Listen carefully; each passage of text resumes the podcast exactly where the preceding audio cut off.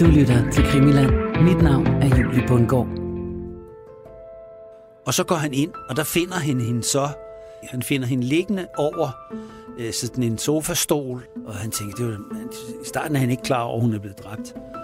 Øh, viser sig, hun er blevet kvalt, og han får øh, hivet mørklægningsgardinet op, så han kan se, hvad der foregår inde i lejligheden. Og så kan han se, at hun har altså været død et stykke tid. Han er faktisk øh, altså en lidt brutal type, og øh, Øh, hed vi øh, Mari Hansen der, som, som er vores mor, for hun, er, altså, hun har ham som kunde, men hun er faktisk også lidt bange for ham. Husfacaderne glider langsomt forbi vinduet i hyrevognen, der kører gennem Istegade, mens manden på bagsædet sidder og kigger ud af vinduet. Han er velklædt. Nogen vil endda sige pænt klædt. Man ville nemt kunne tænke, at han var på vej til et stævnemøde. Men hvis man kender manden, så ved man godt, at det ikke er tilfældet. For så vil man vide, at det er et af direktørens ældre jakkesæt, han har trukket i. Direktøren giver tegn til chaufføren om at stoppe lige på hjørnet af Saxogade. Han betaler og scanner hurtigt gaden for at se, om der er fri bane. Han vil nemlig ikke ses, når han træder fra Istegade og ind i Saxogade. Manden forlader taxaen, og med dukket nakke og hurtige skridt bevæger han sig ned igennem Saxogade, og et par meter inden i slumkvarteret retter han sig op. For selvom det vrimler med mennesker i gaden, så er der ikke nogen her, der ved, hvem han er.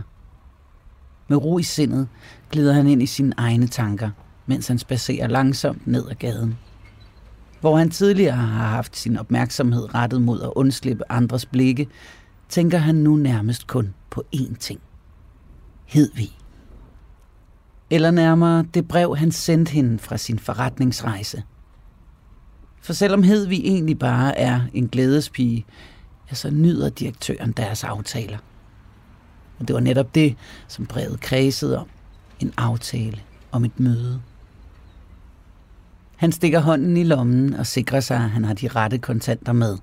For han vil ikke stille pigen i den ulejlighed og skulle give byttepenge for deres transaktion. Pengene stemmer, tænker han, som han nu nærmer sig døren i Saxogade nummer 6, som han uden videre overvejelser træder ind af. Han bevæger sig op på anden sal og når Hedvigs dør og tøver først et øjeblik, før han stryger håret tilbage med hånden og banker på tre gange. Der er ingen, der svarer. Og hans bank har på en måde skubbet døren op sådan på klem. Den var ikke lukket. Eller den kunne ikke lukkes, og det ser ud som om nogen har sparket døren op, så låsen er røget ud af karmen. Han sætter nu knorene til døren endnu en gang, men denne gang skubber han bare døren helt op. I det døren åbner, bliver han mødt af en ramlugt, eller ja, nærmere en stank. Han trækker mørklægningsgardinerne fra og kan konstatere, at den unge Hedvig ligger livløs, væltet bagover i en sofa. Han kigger bestyrtet rundt og ned og kan se, at det brev, han sendte hende for flere dage siden, stadig ligger uåbnet på gulvet foran døråbningen, hvor det landede, efter det var blevet stukket igennem brevsprækken.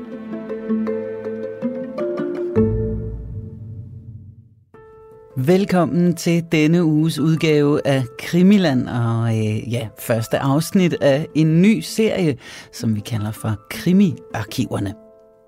Mit navn er Julie Bundgaard, og jeg er din vært i denne her nye serie af Krimiland.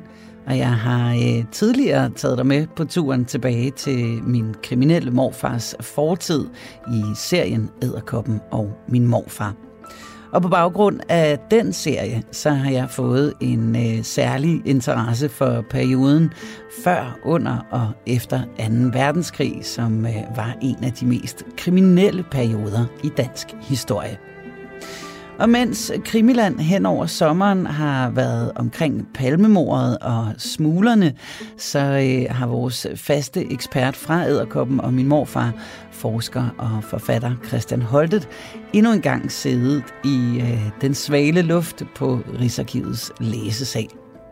Og her har øh, Christian fundet frem til endnu flere historier fra tiden omkring 2. verdenskrig. Nå, Christian, så sidder vi her igen. Det er godt at se dig igen. I lige måde. Mens Frederik han øh, har sejlet Krimilandskibet de sidste par måneder, hvor at øh, vi både har genbesøgt Palme og øh, Krimiland også sådan nærmest bogstaveligt talt har været ude og sejle med smuglergods, ja, så har du været i arkiverne imens. Og øh, jeg tænkte på, Christian, skal vi måske ikke lige få på plads øh, for dem, der måske ikke har hørt Krimiland før, og måske specifikt serien Æderkoppen og min morfar. Kan du så ikke lige starte med at fortælle, hvad er det derinde på Rigsarkivet og i arkiverne i det hele taget, du er så fascineret af? Jamen, det er sådan nogle spændende sager.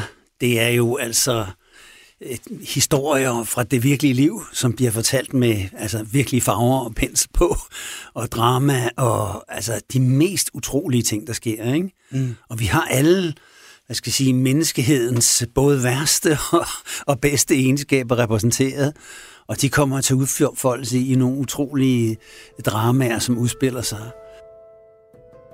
Christian har øh, til denne her nye serie fundet frem til en masse historier i arkiverne, som øh, måske ikke nødvendigvis har haft noget med æderkopsagen at gøre, men som stadigvæk er virkelig spændende historier, som øh, ikke bare fortæller noget om kriminalitet i fortiden, men også en øh, hel del om vores samfund dengang. Og derfor så kan vi altså nu præsentere en ny serie her i Krimiland, som vi kalder for Krimi-arkiverne. I det her første afsnit af Krimi-arkiverne skal vi tilbage til 2. verdenskrig, og vores historie begynder, mens krigshandlingerne ude i verden er mest voldsomme, nemlig i 1943. Men om det har været til at mærke i Københavns slumkvarterer er svært at sige, for selvom sortbørshandlerne havde kronede dage på det tidspunkt, så har der også været mange, for hvem krigens rasen hverken betød mere eller mindre fattigdom.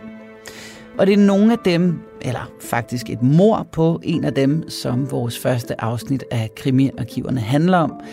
Et afsnit, vi kalder for Mordet i Saxogade.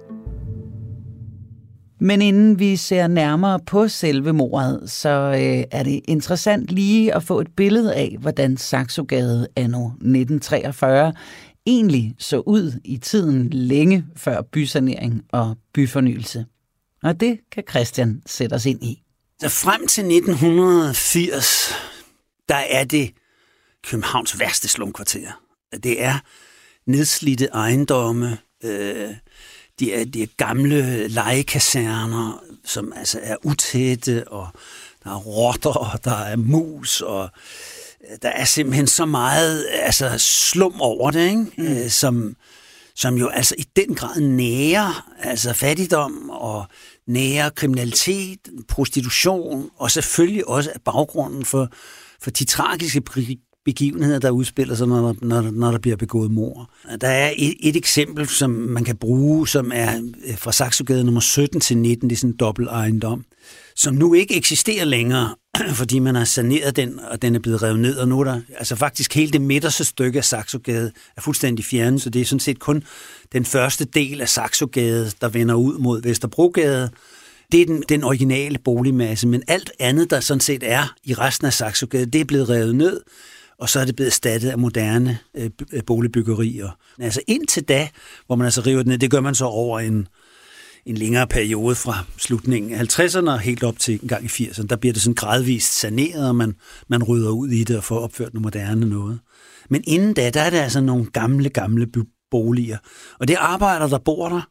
Og et eksempel, det er så den her Saxogade nummer 17 til 19, så er det, i den her dobbeltejendom, der er der omkring 30 til 35 lejligheder, jeg kunne tælle op. Men i huset bor der 212 personer. og her er de 69 børn, som er i alderen 14 år eller derunder. Altså 212 mennesker i sådan en ejendom. Det er to opgange, og så er der et baghus. Det er ret mange i hver lejlighed. Og det er små, små lejligheder. Det er små toværelseslejligheder, alle sammen. Og der bor der altså syv personer i gennemsnit. Altså fra tre til ni personer. Nogle, nogle af lejlighederne bor der ni personer.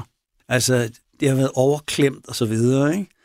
Og så kommer boligtilsynet og kigger, og de, de, de, de trækker, de ryster på hovedet. Altså, de, er jo, de er jo vant til at se lidt af hvert i København. Mm. Men den rapport, de skriver efterfølgende, altså, den slår jo altså alt. Altså, det, er, det, er, det er forfærdeligt, ikke? Og så skriver de videre, de her, det her lejligheder, de har en udbredet tilbøjelighed til at trække forbryderiske elementer til sig.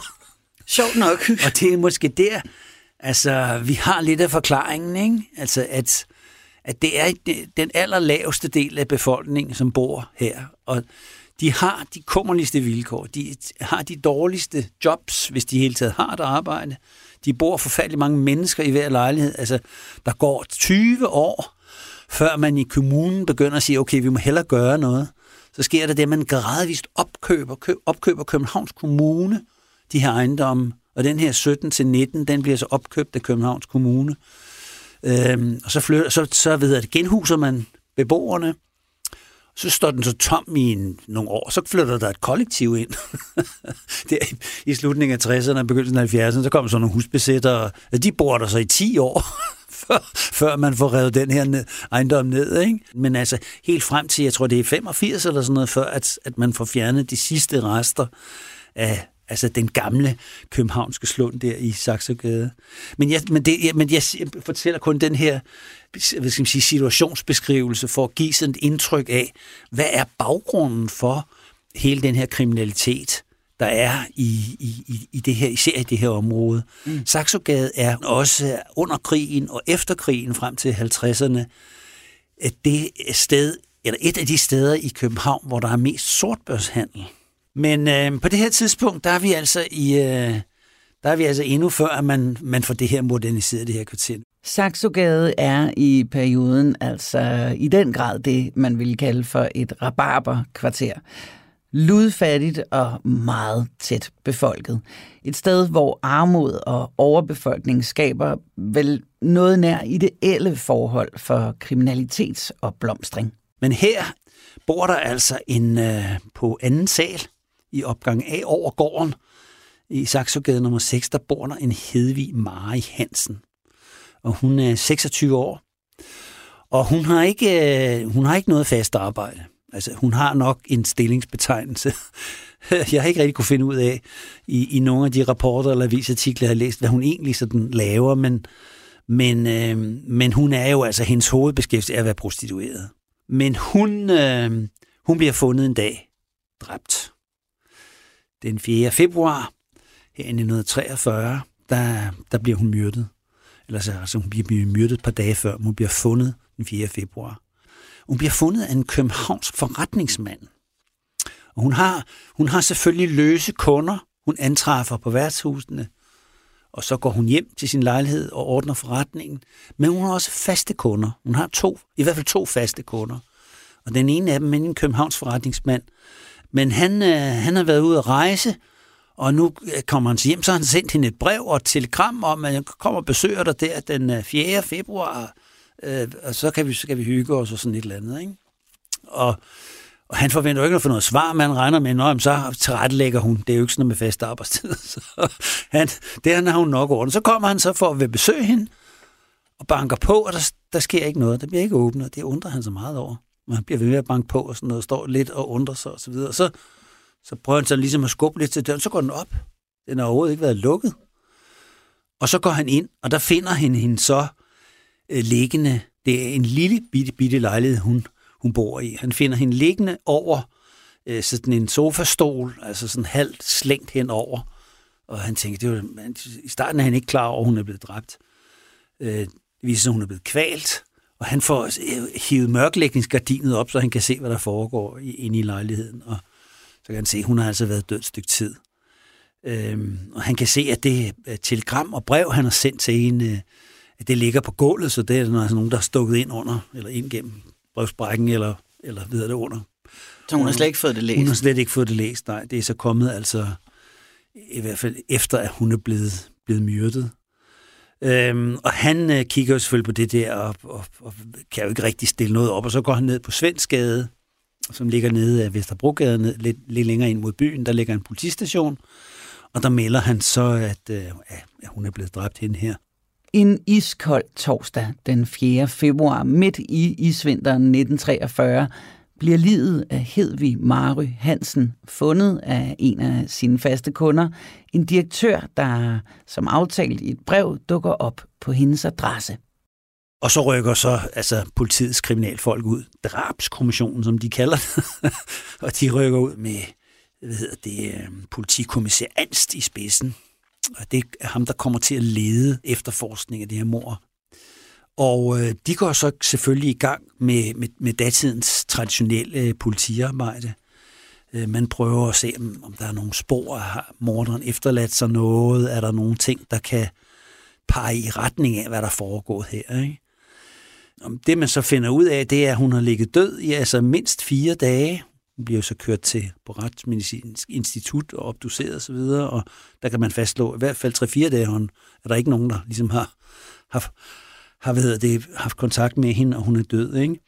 Og, og døren er blevet sprængt, øh, og det undrer de sig lidt over, at det er så morderen, der har sprængt og tr- tr- øh, trængt ind til hende. Det, det kan de ikke lige... Øh, det, det, altså det viser sig senere, det er det ikke. Altså når man siger sprængt døren, er det sådan, at den bare er blevet møvet ind med skulderen, eller altså eksploderet? Nej, eller? den er blevet møvet ind med skulderen. Ja. Det viser sig, at det, øh, politiet finder senere ud af, at det er en øh, af hendes andre faste kunder.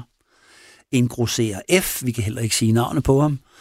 Øhm, han er kendt af politiet i forvejen. Han har et, øh, et tilnavn. Han går under tilnavnet Gumi.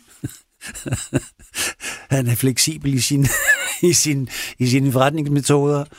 Øhm, han er kendt. Han er, politi, han er tidligere dømt for vold i forskellige sammenhænge. Og øh, jeg mener at kunne øh, vide også, at han øh, har en vis tilknytning til øh, æderkopkredsen. Han han smuler smugler og importerer ting og sager øh, under krigen og også efter krigen. Øhm, men han, og det er ham, der har sprængt. Han er, han er, han er faktisk øh, altså en lidt brutal type, og øh, hed vi øh, Mari Hansen der, som, som er vores mor, for hun, er, altså, hun har ham som kunde, men hun er faktisk også lidt bange for ham. For ham altså. Da de obducerer øh, Hedvig der, så finder de jo altså forskellige altså, tegn på hendes krop. Øh, og et af de tegn, de finder, det er en, som der står, en tatovering øh, med navnet på den her grosserer. Men det er lavet med et stempel, og jeg har spekuleret over meget, hvad er, er, det, er hun blevet brændemærket, eller hvad er det, hvad er det mm. der taler om her? Men, men det er altså navnet på den her grosserer, formentlig fornavnet, ikke? Det er så, det er så blevet stemplet ind i, øh, i Hedvig der. Men han giver hende altså, derudover så giver han hende også tæv en gang imellem, når han sådan har bliver drukket. Og det er hun, hun er lidt bange for ham. Øhm, han er, han er formentlig også gavmild, ellers vil hun nok ikke have ham som kunde, men, men han har altså også voldelige tendenser, og hun fortæller flere forskellige, at, at hun er bange for ham. Det kommer også til at spille en rolle lidt senere i sagen. Politiet starter deres efterforskning af mordet, og de kan konstatere, at Hedvig har været død i fire dage. Døren er slået ind, og på Hedvigs krop finder de også et mærke, som en art af et stempel eller brændemærke, med navnet på en af hendes faste kunder, grosseren, der går under navnet Gummi. Ved at snakke med Hedvigs bekendte finder politiet ud af, at udover at Gummi er ganske rundhåndet med betalingen, så er han også voldelig. Og Hedvig er bange for ham. Og hvis du nu sidder og øh, tænker, jeg har da hørt om en politikommissær Anst før, ja, så husker du ganske rigtigt, for det er faktisk også ham, der bliver chef for opklaringen af mordet i Køgebugt, som øh, vi har lavet et afsnit om tilbage i vores Æderkoppen og Min Morfar-serie. Det kan du gå tilbage og høre, hvis ikke du har hørt det endnu. Det er svært anbefalesværdigt. Nå, men politikommissær Anst, han beordrer sine folk ud for at snakke med Hedvigs omgangskreds. Ja, det, han bliver, de finder frem til ham. Mm. Altså hun har nogle veninder, vi der, som, som fortæller politiet, hvem er de faste kunder, fordi det er sådan, at de sidder og snakker om. Ikke? Så de, de her veninder, eller kolleger, man vil, de, øh, de fortæller politiet en hel masse. Så, så går politiet selvfølgelig hen og siger, hvad, er, hvad har de med det her at gøre? Og sådan noget. Det, og han fortæller så, det er ham, der har sprængt døren. Okay. Men han har sådan set heller ikke noget med det at gøre. Til syneladende, så er, bliver politiet overbevist om, at, at, at, han, at det alibi, han præsenterer, han har været i biografen sammen med sin kone. Jeg ved ikke, om de kan vise nogle biografbilletter eller et eller andet, men i hvert fald bliver han ladt ud af sagen. Mm. Men de får en forklaring på, hvordan den her dør er sprængt. Så finder de så øh, undersøgelser, så kan de se, at hun er blevet kvalt, altså stranguleret, altså med, formentlig med hænder. Der er mærker, blå mærker. Og, og, og så begynder man selvfølgelig at afhøre sådan helt traditionelt politiarbejde. Øh, man finder ikke rigtig noget i lejligheden, altså ud over, altså at der er sådan væltede møbler, hendes taske har været åbent og så videre, men det er til synligheden ikke i Romor, fordi der, de finder fem 10 kronesedler, der ligger sådan halvvejs på gulvet og halvvejs i et, i et klædeskab. Så det, det er jo nok ikke det, der er motivet i hvert fald. Mm. Men, men det, man regner med, og det, man tænker, det er, en, det er en forretning, der er gået galt her på en eller anden måde. Ikke? Ja. Øh, så, det, så det er jo altså et fjerndrab, eller altså, det vil sige, det, de har nok ikke kendt hinanden. Det er i hvert fald den teori, de lige starter med, fordi de kan ikke finde nogen i omgangskredsen eller noget. De der venner kan ikke lige... Og det er ikke nogen af de der, hverken direktøren eller grosseren, som til synligheden noget med det at gøre. Så begynder man at afhøre traditionelt politiarbejde. Det er at spørge alle folk i opgangen. Har I hørt noget? Der bor altså rigtig mange, også i den opgang her. De bor også tæt. Og det, det er meget let. Altså, det er ikke noget, som der er nogen, der har lagt mærke til. Så de har ikke rigtig noget. De kan ikke fastlægge helt præcis, hvornår at drabet er foregået. Og det gør det også lidt vanskeligere. Og det, at der er gået nogle dage, det gør det svært. Vidner kan jo ikke huske. Altså, man kan jo selv prøve at se, hvad lavede du for fire dage siden? Altså, det er altid vanskeligere, når der er gået et stykke tid for politiet. De får nogle vidner, de får blandt andet vidner selv, hvor der er en, der siger i ejendom, som siger, jamen jeg så, jeg så en uh, mand komme, uh, usædvanligt velklædt uh, person, komme kørende med en taxa med, med Hedvig der. Og kommer så faktisk ind og siger, jamen det var, men det, men det er faktisk ikke den dag. Mm. Nej, undskyld, det er, det er den dag, men det er på et tidligere tidspunkt, ja. end hvad de tror, altså at mordet er foregået. Det er om eftermiddagen, og det lyder meget mærkeligt, og de tror, det er blevet begået om aftenen, det her mor. Så det, den, den, han har ikke rigtig noget med det at gøre så står de altså meget, altså meget øh, på bar bund, må man sige. Ikke? Og de begynder sådan at, at spørge rundt omkring på værtshusene, og lidt senere får de fat i en tjener på Café St. Thomas på Frederiksberg Allé, som kan fortælle, ja, hun er stamgæst og kender hende udmærket. Hun har været der sammen med en, som, som der bliver kaldt Henry, siger han så. Nå, siger politiet, hvad, hvad, hvad, hvad det? Jo, han, hun, han kom ind med Hedvig der, og så, så skulle de have en uh, cocktail. Og lidt senere fik de smørbrød og champagne. Hold da op. Ja. Og han beskriver, han siger, at det her, det er, det er en yngre mand. Øh, han, han var omkring 28 år, han var sådan lidt dugnakket, og han havde sådan en skilning i den ene side. Han, han tjener, han siger, det var, han siger til politiet, han var en pæn ung mand af kontortypen. Åh, oh, tænker politiet, kan jeg forestille mig? Jeg ved det ikke. Men det er åh, oh, nej, kun, oh, nu bliver det endnu sværere. Ikke? Så er han ikke kendt i forvejen også. Altså, jeg ved bedre, hvis det var en af de sædvanlige usual suspects, der, de gamle kendinge der. Ikke? Nej, det bliver, det bliver en langvarig sag, den her. Når, når han sad i sine egne tanker, øh, hvad der skete et par gange i løbet af aftenen, så syntes hans hoved at være lidt skævt. Det var en sjov observation. Han var også lidt dugnakket. Så. Han siger, han, som, som jeg sagde før, han omkring 28 år, lille og temmelig spinkel, et blegt og markeret ansigt, mørkeblondt hår med skilning i venstre side.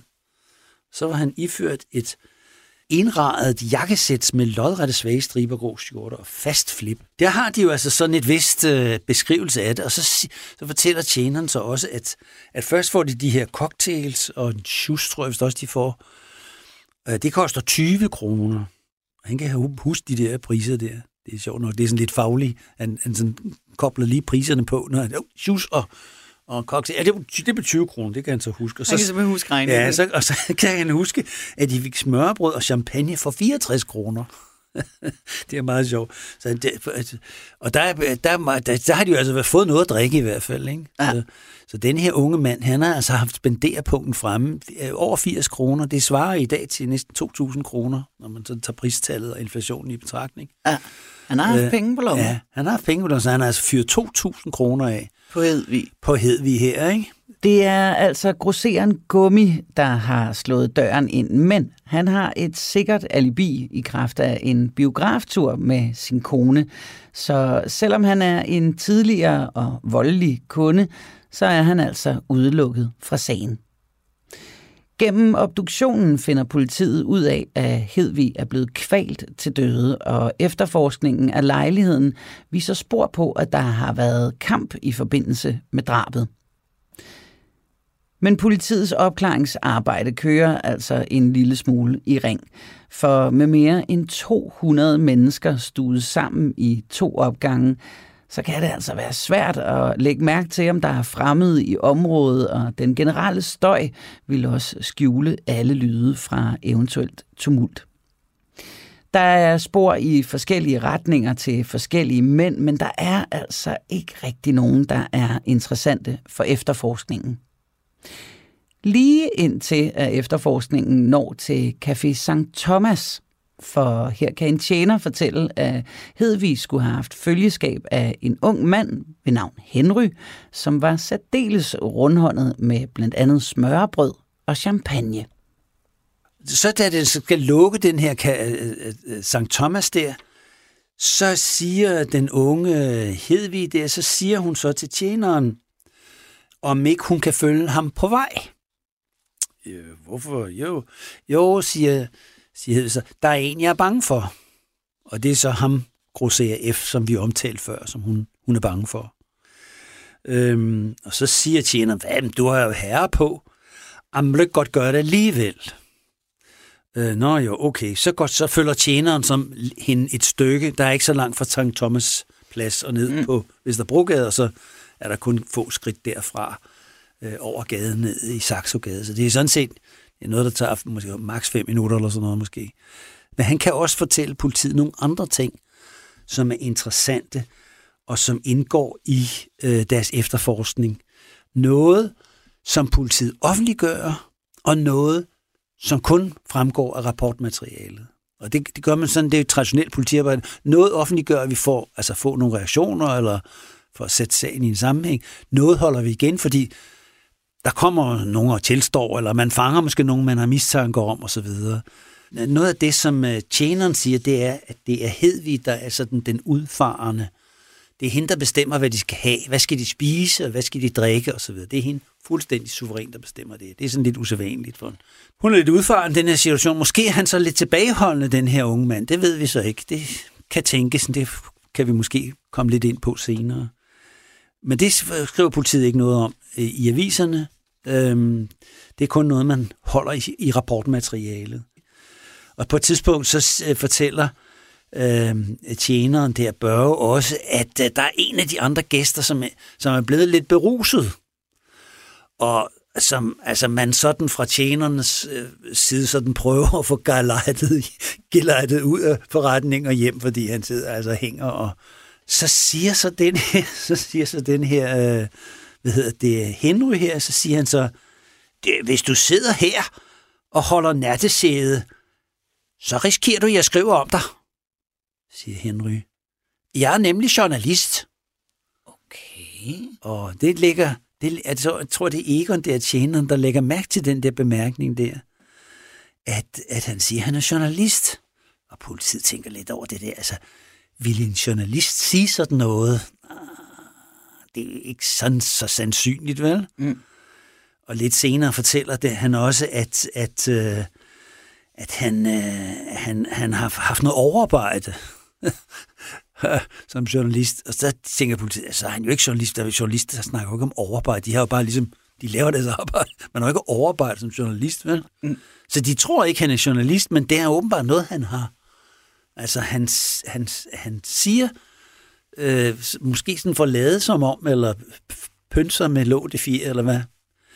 Men, så, men altså, de kan ikke rigtig lige komme det nærmere selvfølgelig, men den her, det her arbejdsredskab, som en journalist jo har, nemlig en skrivemaskine, det skal senere komme til at spille en skæbensvar rolle. Men det ved jo så politiet ikke på det her tidspunkt. Men så, så, så går de altså der og undersøger de her ting her, øh, politiet, og det, det er svært for dem at komme det nærmere. De, de, der bliver jo så sendt bylletinger ud til journalisterne, og de skriver så nogle af de her ting, og øh, Anst der, han siger jo, altså vi vil jo gerne have, at, at han henvender sig. Og den Henry må altså gerne komme og give sig til kende.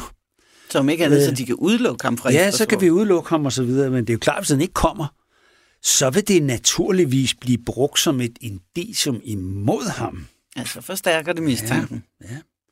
Men de får ikke rigtig nogen henvendelser, fra Henry i hvert fald. De får masser af henvendelser fra, fra folk, og det bliver en meget stor undersøgelse. De altså 40 kriminalbetjente i gang på et tidspunkt, altså, hvor det går højhedest for dem, som, som, som må sige. Og det er klart, det har en, øh, det har en, øh, altså en lidt ekstra bevågenhed, fordi der er i, i den foregående periode, de foregående år, der er der så faktisk sket nogle mor, som man ikke har opklaret, og det har været på prostituerede. Politiet vil gerne vise, at vi godt kan gøre det, og man har sådan set en, en pæn opklaringsprocent på det her tidspunkt.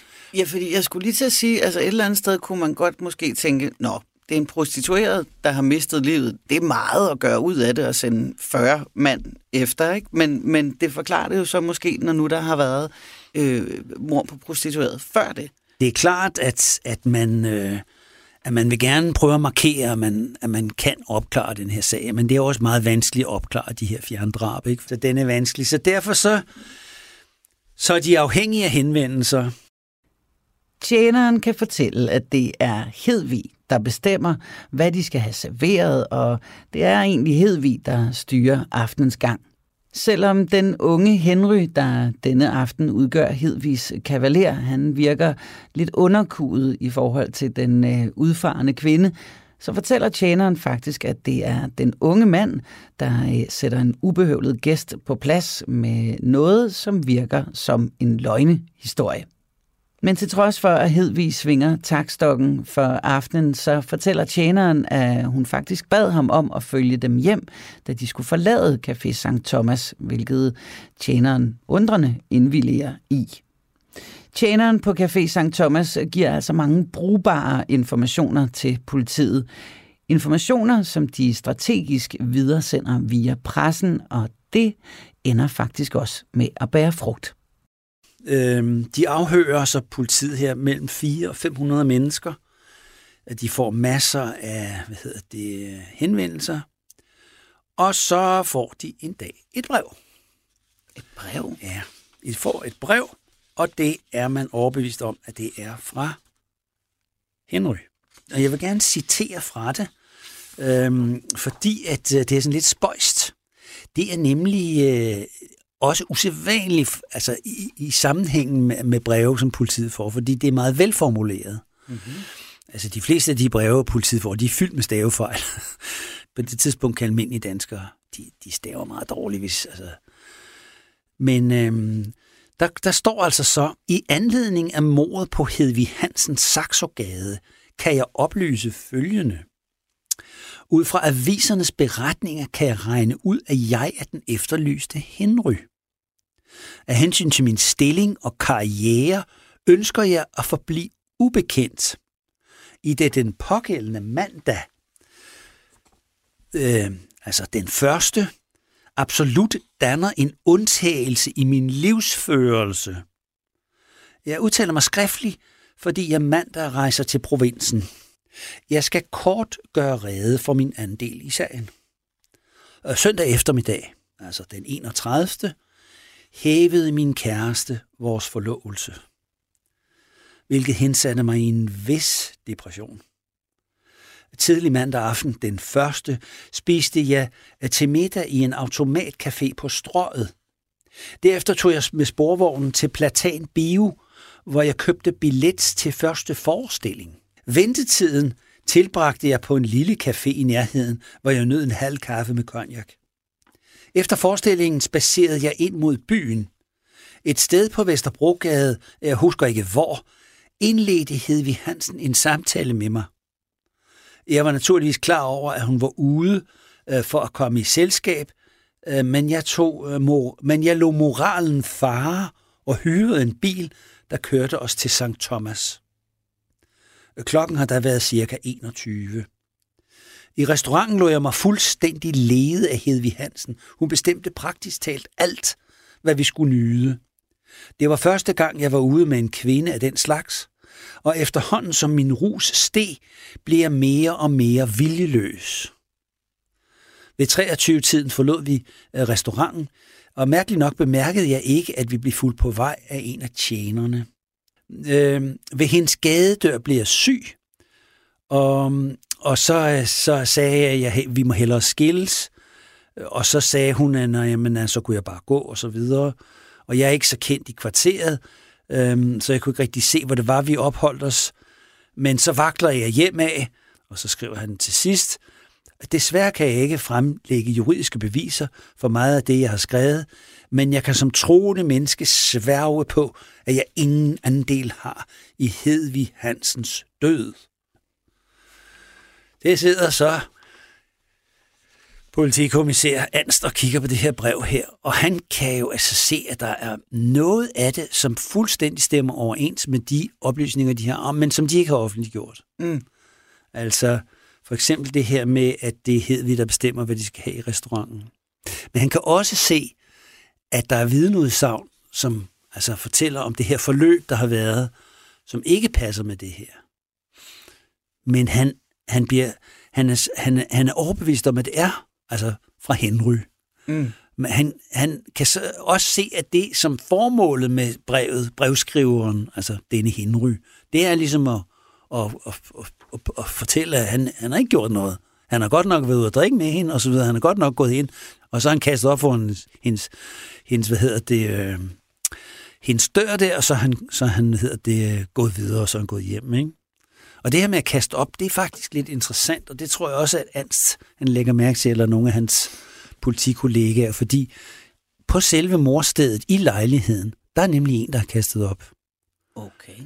Øhm, så der er altså noget med nogen, der har kastet op, også i den historie, som, mm. som Henry fortæller her. Det, og det har de heller ikke rigtig skrevet om i avisen. Så der er altså nogle ting der, som øh, siger, jamen det er nok, øh, det er nok, øh, det kunne godt øh, tænkes, at, øh, at, det, at det rent faktisk er fra Henry. Politiet modtager et brev fra en, der påstår, at han er Henry. Et brev med oplysninger, som kun kan komme fra den rigtige Henry. Og ifølge brevet, så er Henry en ulykkelig yngre mand, der på grund af en hævet forlovelse lader sig styre af sine drifter og kun i sidste øjeblik får genvundet kontrollen og styrer udenom og give efter for lysten til den unge Hedvig. Dog er der også informationer i brevet, der ikke helt stemmer overens med, hvad politiet er kommet frem til. Og brevet indeholder faktisk noget, der viser sig at blive efterforskningens vigtigste spor. Og så har de jo så et, et spor her, fordi det er, brevet er skrevet på skrivemaskine. Det er ikke skrevet i hånden. Det er skrevet på en maskine, som de finder frem til er af typen Remington. En speciel model, som hedder Model R.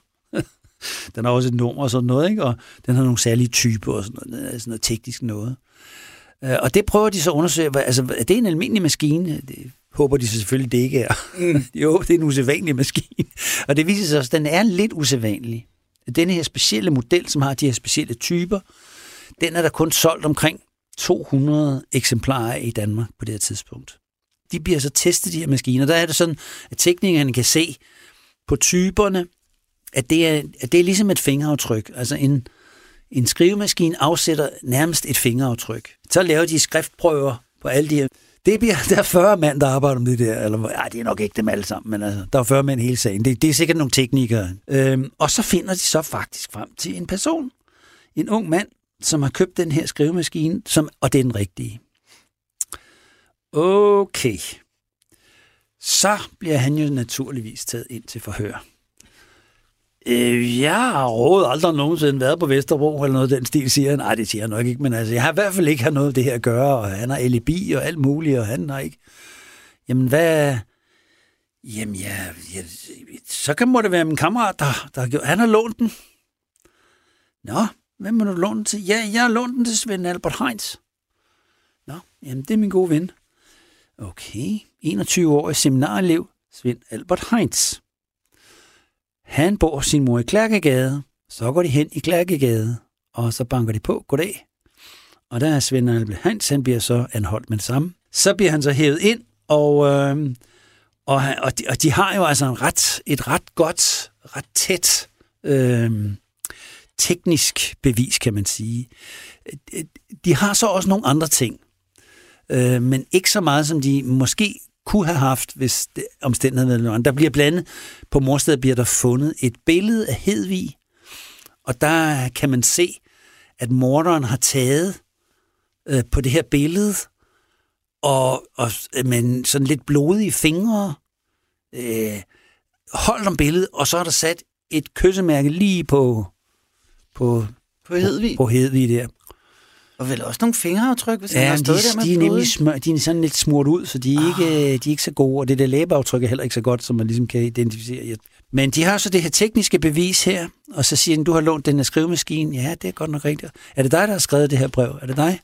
Altså, der har skrevet det som hende? Ja, det, det må han så indrømme. Okay. Men jeg har ikke været oppe i lejligheden. Og det er rigtigt, hvad der står i brevet. Altså, det er fuldstændig rigtigt, hvad der står i brevet. Jeg har ikke været oppe i lejligheden. Nå, okay. Siger politiet. Så du, så du har ikke været oppe i lejligheden, du, du har? Nej, jeg, jeg, jeg gik, var dernede, og så, og så kastede jeg op, og så gik jeg. Så, sådan var det. Politiet vil altså forsøge at finde frem til brevskriveren.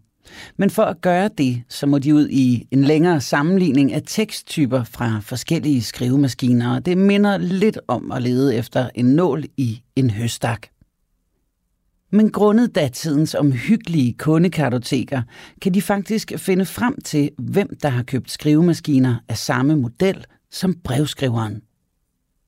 Blandt andet kommer efterforskerne forbi 20-30 maskiner, som er indkøbt af Folketinget. Det er dog ingen af de maskiner, men til sidst så er der bid hos en yngre mand, der har udlånt sin skrivemaskine til en Svend Albert Heinz. Og på grund af datidens teknologiske begrænsninger ender skrivemaskinen faktisk med at blive det bedste spor. Men der skal endnu lidt til, før de kan få en tilståelse fra den unge Svend Albert. Og så er det, politiet har en lille hemmelig trumf i bagærmet, om man så må sige. Og den ene trumf, det er, at man på det her tidspunkt er begyndt med en ny teknik med at kunne blodtype bestemme andet end blod, om man så må sige. Mm. Det har man ikke kunne før. Det kommer frem på den måde, at Ants overordnede, han hedder politiinspektør Krenschel, han øh, får så rapporter om det her. Han synes jo, det går langsomt. En, en sen aften, så går han hjem, så er han lidt så er han træt. Der sidder han og får så måske en lille drinks eller noget, og så kommer hans søn ind. Og, og, og de sidder så og sluder lidt om den her sag, og sønnen følger også med i avisen. Nå far, vi har ikke fundet ham der endnu. Og så, Nej, det har vi ikke. Det, vi har, vi har svagt spor, og vi har det her billede med kyssemærkerne, og det, men altså, ja, så, så er der en, der er kastet op i, i hvad hedder det, i, i lejligheden og sådan noget. Altså, men det kan vi jo ikke, måske ikke bruge til så meget. Det kan jo være hende, der er kastet op. Altså, det ved vi ikke lige. Siger sønnen, øh, som er medicinstuderende, så siger han, jamen far, det kan man faktisk godt, nu om dagen, kan man faktisk godt bestemme blodtype ud fra opkast. Kan man det? Siger politiinspektør Krins. Det, det, hvad, hvad det? Ja, nu skal du, nu skal du se. Og så får han så sendt øh, faren der i gang med at analysere det der opkast, som Joe bare har glemt, no- gemt noget af en krukke eller noget. øh, og det bliver så sendt ud til Retsmedicinsk Institut, og den her unge, og de, i, starten er det lidt tøven, det er jo, for de kender ikke rigtig teknikken. Men den her unge øh, øh, medicinstuderende, han har åbenbart en professor, som er altså, med på noderne, om så man siger, lidt fremme i skoen der. Og han, de, der bliver så indledt et samarbejde, og de finder så faktisk ud af, at det, det kan man godt, og de finder frem til, at det er en anden blodtype, end Hedvig har. Så det er i hvert fald ikke, ikke hende. hende, der er kastet op. Okay. Så der så, og det ved Ans så, på det her tidspunkt, der ved han, at det er morderens blodtype. Og så laver han sådan en lille bluffnummer. Så siger han så til den unge Heinze der, vi har et teknisk bevis, som øh, med sikkerhed kan fortælle os øh, morderens blodtype. Så det er måske nu, du skal begynde at fortælle altså den sande historie. Vi ved, hvad blodtype, morderens blodtype er. Og så siger han, så, okay, så tilstår jeg. Og så tilstår han. Så tilstår han, ja. Og så fortæller han så, at, øh, at han kommer op i lejligheden, og så, øh, så sker der det, at, øh, at, at, øh, altså, at hele forløbet bliver fortalt. Øh, og han, altså, han, han, han siger, der sker det, at de kommer ind i lejligheden, og så vil hun have penge med det samme, siger han så. 30 kroner? 30 kroner? Altså, det er jo en tusse eller sådan noget i dag, ikke? Det er omkring. Om han har lige brugt 80 kroner Ja. på hende på smørbrød. Og det er, der, det er der problemet er, tror jeg. Fordi det, der er sket, det er, at han om formiddagen har hævet altså øh, omkring 200 kroner, tror jeg det er, i, på øh, i en bank, og det er sådan at svare til datidens SU, altså det er sådan en slags studiestøtte. Han er nemlig seminarist og studerer til lærer på Blågårds Seminarium. Og der var halve år, der kan man altså få 200 kroner i støtte, og det skal være sådan en form for studiestøtte. Og der har han jo altså brugt nærmest halvdelen allerede. Og det, det er jo nok langt over, hvad han altså normalt gør, ikke? Så han er sådan lidt betænkt. Da hun så vil have 30 kroner, så siger han, det, det vil han altså ikke have. Det, vil han, altså, det kan han ikke give. Og så har de sådan en diskussion om det der, mens de så sidder og ryger en cigaret. Og der er han altså efterhånden blevet beruset. Og så pludselig kaster han op. Og så kaster han op på hendes ægte tæppe. Hun har åbenbart et ægte tæppe, der ligger på gulvet. Og så himler hun op. Jeg tror, hun har fået det af ham grosserende der. Jeg tror, han har smuglet det ind. så, så siger hun, det tæppe koster 4.000 kroner. Jeg skal, så skal du betale for, at det skal gøres rent og sådan noget. Det koster i hvert fald 50 kroner. Så, så siger han, 30 kroner, 50 kroner. Altså, det, er helt, altså, det er helt ustyrlige summer for ham. Man kan slet ikke overskue det der. Han er også han er dårlig og kvalme, og han vil gå, og han, der er ikke noget med noget... Der skal ikke laves noget sex eller noget. Altså, det er han slet ikke Ej. interesseret i, eller i stand til, eller noget. Det er i hvert fald sådan, han forklarer det. Øh, og så, øh, så, så siger hun, jamen du, du kan ikke gå, før jeg får de penge der. Så, så vil han gå, og han tager sin hat på, og, og så videre. Og så, så, så rejser hun så, og, og ifølge hans udsagn, jeg var i forvejen stærkt deprimeret, siger han, over det med mor, og jeg havde en nagende følelse af at spildt min aften. Jeg skubbede til hende, så hun væltede hen over lænestolen, og i det samme greb jeg hende om halsen med begge hænder. Og så bliver han så spurgt, var det for at kvæle hende? Så siger han, ej, det var ikke min mening at myrde hende, men så snart jeg mærkede hendes hals mellem fingrene, så mistede jeg herredømmet over mig selv og klemte til. Altså, og politimanden siger, de, de erkender, altså, de kvalte hende. Øh, altså, ja, altså, jeg klemte til, men, men det var ikke for at dræbe hende. Jeg er ikke morder, ikke i den forstand i hvert fald. Altså, men, men det var jo klar over, at hun var død. Jeg var i hvert fald klar over, at hun, at hun ikke ville vågne mere. Han vil ikke rigtig, sådan, han vil ikke rigtig erkende, hvad han har gjort, vel? men han vil gerne tilstå. Det er tydeligt. Øhm, de var altså klar over, hvad der var sket. Altså klar over, klar over, klar over, siger han så. Ja, altså, så vidt man overhovedet kan, kan tale om at være klar over noget i den tilstand. Altså, hvor længe bliver de ved med at klemme om hendes hals, spørger så politimanden. Ja, altså, det, øh, det, det nogle minutter, tror jeg. Øh, hvad fik det dem til at holde op? Ja, det var simpelthen det, jeg blev træt i fingeren. Så han klemmer altså simpelthen, altså det, det løber af med ham, ikke? Han klemmer til, at han ikke har flere kræfter, ja. simpelthen. Eller gør det. Det er jo så det, der er spørgsmålet. Er det en historie, han fortæller? Ja. Er det en sindssyg gerningsøjeblik? Ja, det, han, han vil gerne fremstå sådan lidt sindssyg gerning. Altså, uterrenelig, det, det greb mig. Det, det indtryk, han vil give til politiet. Mm.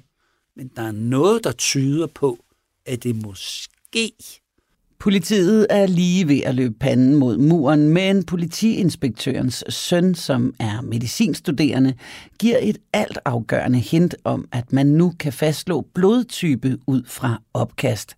Så det bliver næste skridt i efterforskningen, men det kræver også et lille bluff. Et bluff, som Henry, eller Svend Albert Heinz, som han i virkeligheden hedder, falder for.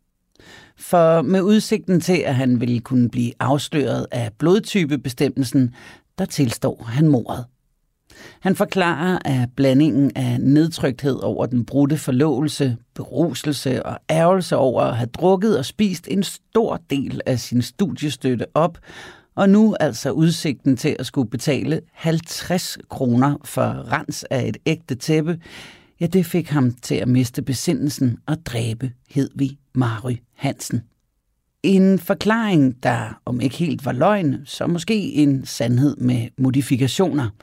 I hvert fald, hvis man ser på Svend Alberts forfatterambitioner. Det er en sag, der har enorm bevågenhed i offentligheden mm. og inden for politiet.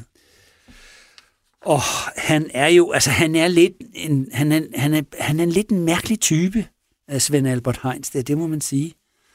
Altså, hans mor, hun er, hun er en lidt nervebetonet, som, man, som, som det hedder på datidens sprog. Han lider lidt af dårlige nerver. Øh, hun er tidligere gift med en fabriksarbejder, som begår selvmord.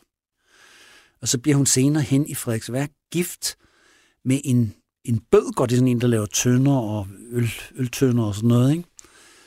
Øh, Heinz, som hun så får øh, Svend Albert med. Og han har, han bøger Heinz der, han har et meget, meget hissigt temperament. Så han bliver dømt for mor. Han bliver dømt for at slå en anden mand ihjel med en høtyv under meget dramatiske omstændigheder.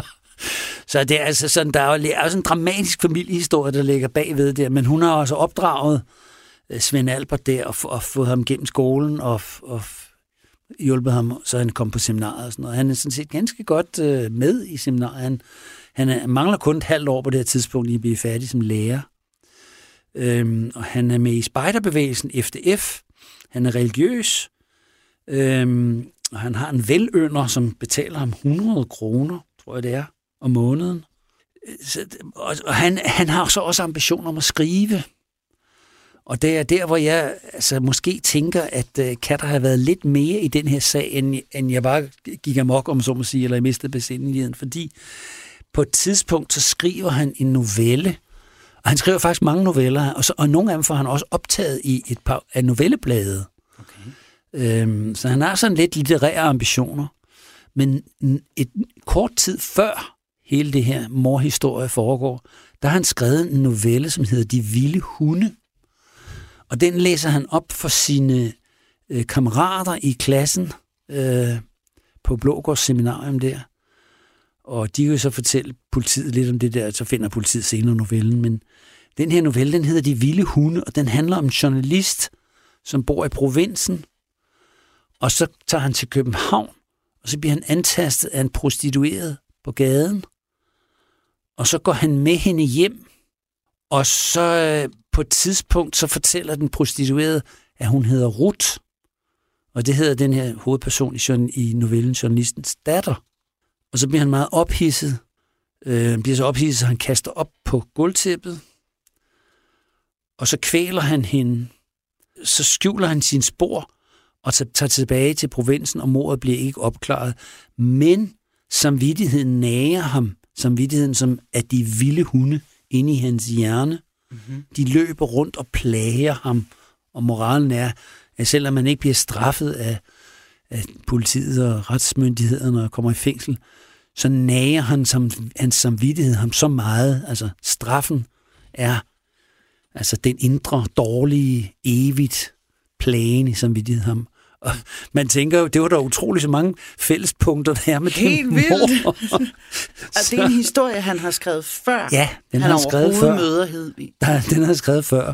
Så er der noget eksperimentalmor over det her? Er der altså noget, hvor han har været ude jeg skal da prøve at lave det samme, som den her journalist, jeg har skrevet om. Jeg skal prøve at kontakte... Han har skrevet en drejebog, simpelthen. Jeg skal prøve at kontakte en prostitueret. Jeg skal prøve at...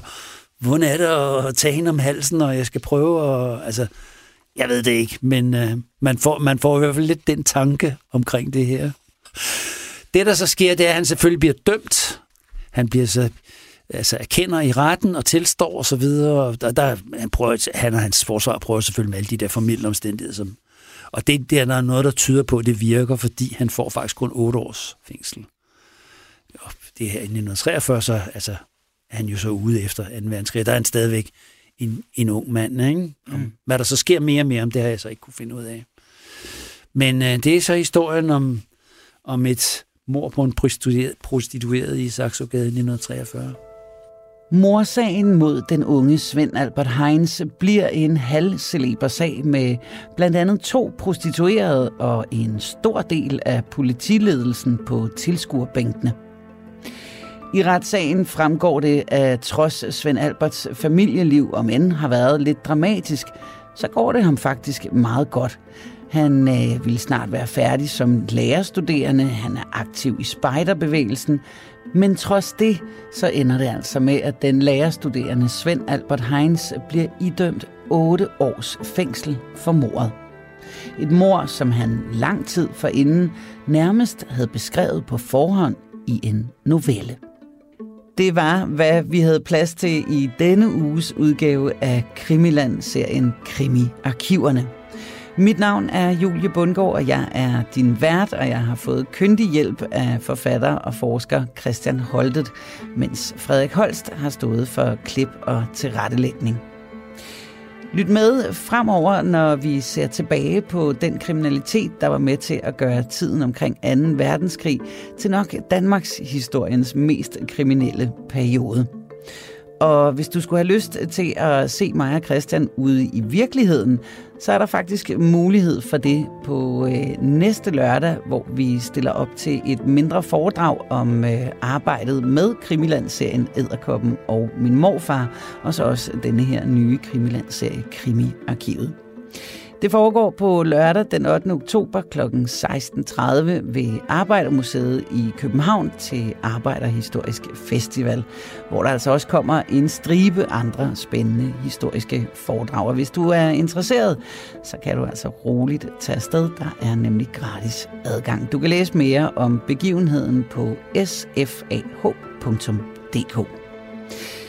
Krimiland er produceret af Wingman Media for Radio 4. Tak for i dag, og tak fordi du lyttede med.